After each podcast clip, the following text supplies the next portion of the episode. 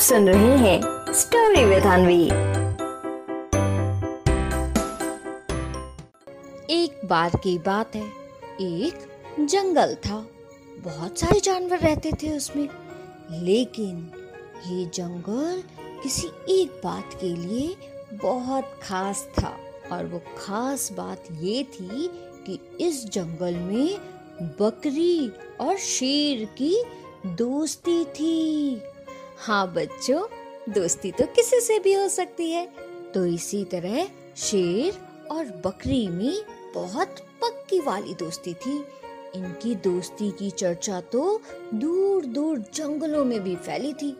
सारे जानवर बोलते, वाह, अगर किसी को दोस्ती देखनी है तो शेर और बकरी की देखो। शेर बकरी के लिए और बकरी शेर के लिए कुछ भी करने को हमेशा तैयार रहते हैं।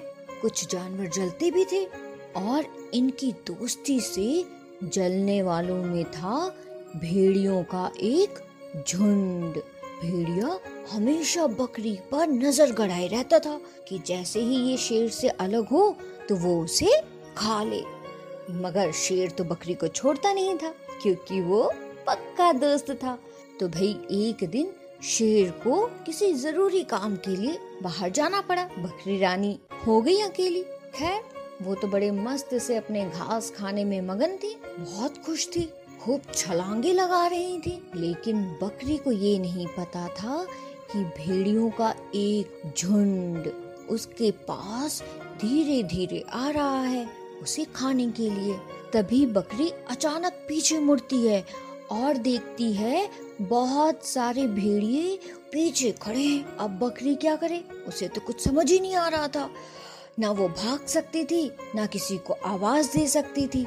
शेर भी नहीं था उसके पास। तभी बकरी ने एक तरकीब लगाई। उसने भेड़ियों से बोला हाँ भेड़िए भाई, अब तो मेरा जाना तय है। तुम तो मुझे खा ही लोगे। तो मुझको खाने से पहले मैं तुम्हारे लिए कुछ करना चाहती हूँ। भेड़ियों का सरदार बोला अच्छा क्या करना चाहती हो? बकरी तुरंत बोली, मैं थोड़ा डांस करना चाहती हूँ। बात यह है कि मुझे डांस करना बहुत अच्छा लगता है तो सोच रही हूँ आखिरी बार डांस कर लूँ और थोड़ा आप लोगों को भी अच्छा लगे कि आप लोग खुशी खुशी मुझको खाएँ। हैं भाई? सरदार को बकरी की बात बहुत अच्छी लगी और थोड़ा गर्व भी महसूस हुआ कि वाह क्या अच्छी बकरी है कि वो हमारा भोजन बनने से पहले हमें डांस करके दिखाएगी? वाह, और वो खुश हो गया। और खुशी के मारे उसने बकरी को डांस करने के लिए हाँ बोल दिया। बकरी ने दोबारा बोला अच्छा भेड़िए भाई, ये मेरे पास में ढोलक है। जरा इसे आप ज़ोर ज़ोर बजाएँगे। वो क्या है ना, ढोलक की ताल पर नाचने में बड़ा मज़ा आता है। भेड़िया मान गया। और उसने अपने सारे भेड़ियों को भी ढोलक दे दिया और ढोलक बजाने को बोला। सारे भेड़िए लगे ढोलक बजाने। ढम ढम ढम ढम। और बकरी रानी चली डांस करने। छन छन छन छन। और तब तक ढोलक की आवाज़ दूर गए शेर के कान के पास पहुँच गई।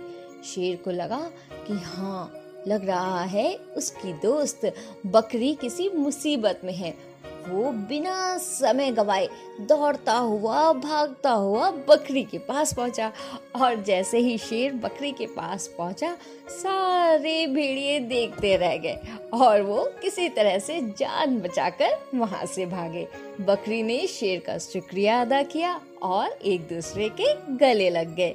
तो बच्चों, इस कहानी से हमें दो सीख मिलती है। पहली ये कि मुसीबत के समय हमें घबराना नहीं चाहिए और दूसरी, दोस्ती हमेशा पक्की वाली करनी चाहिए, समझे?